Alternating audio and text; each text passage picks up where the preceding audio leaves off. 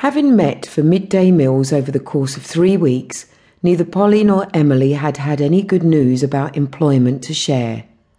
Sitting at the dining table in the kitchen of the common lodging while the cook cleaned up around them, they talked quietly. Seems that getting a position is like wanting green eyes, Emily said, laughing. There's no hope if you aren't born with them. Polly smiled. Getting to know Emily had been a pleasure. She had an odd way of looking at the world that gave her words an unusual humour. Polly liked the idea of having a friend and confidant and wanted to talk openly about her thoughts of resorting to prostitution, but she feared Emily might not receive them well. I'm thinking I should do well to take a room in the White House in Flower and Dean Street, Emily said. As Netherskens go, there is no worse, yet it costs little, and there a woman might share a bed with a man. Surprised, Polly hesitated, then asked, Do you mean a client? Yes, Emily chuckled. Polly relaxed and let go of her fear. I thought I might turn to that too, since my funds are all but exhausted. What's the cost of the rooms? A penny to hold the room, four pence for the night. The rooms have no window and hardly any door. The bedding is on the floor and wide enough for only one person. Of course, when there are two, one will be on top of the other, Emily laughed. Surprised by the woman's enthusiasm, Polly decided that her friend looked for the best, even in the worst situations, an admirable trait. She could not match Emily's good cheer, Prostitution was a last resort, and the White House didn't sound good.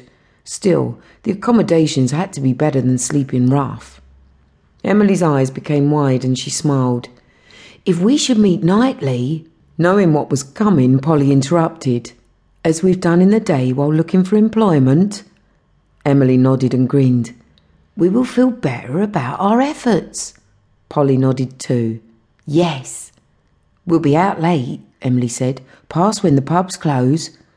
We want to give time for meeting and satisfying clients, Polly said. So if we set a fixed hour to meet, one of us might miss it. I should worry if you didn't turn up. As I make rounds in search of clients, Emily said, I always end up back at the grocer's shop on the corner of Whitechapel Road and Osborne Street. You might do the same. If I saw you there at least once a night, I'd know you were safe and that someone looked out for me.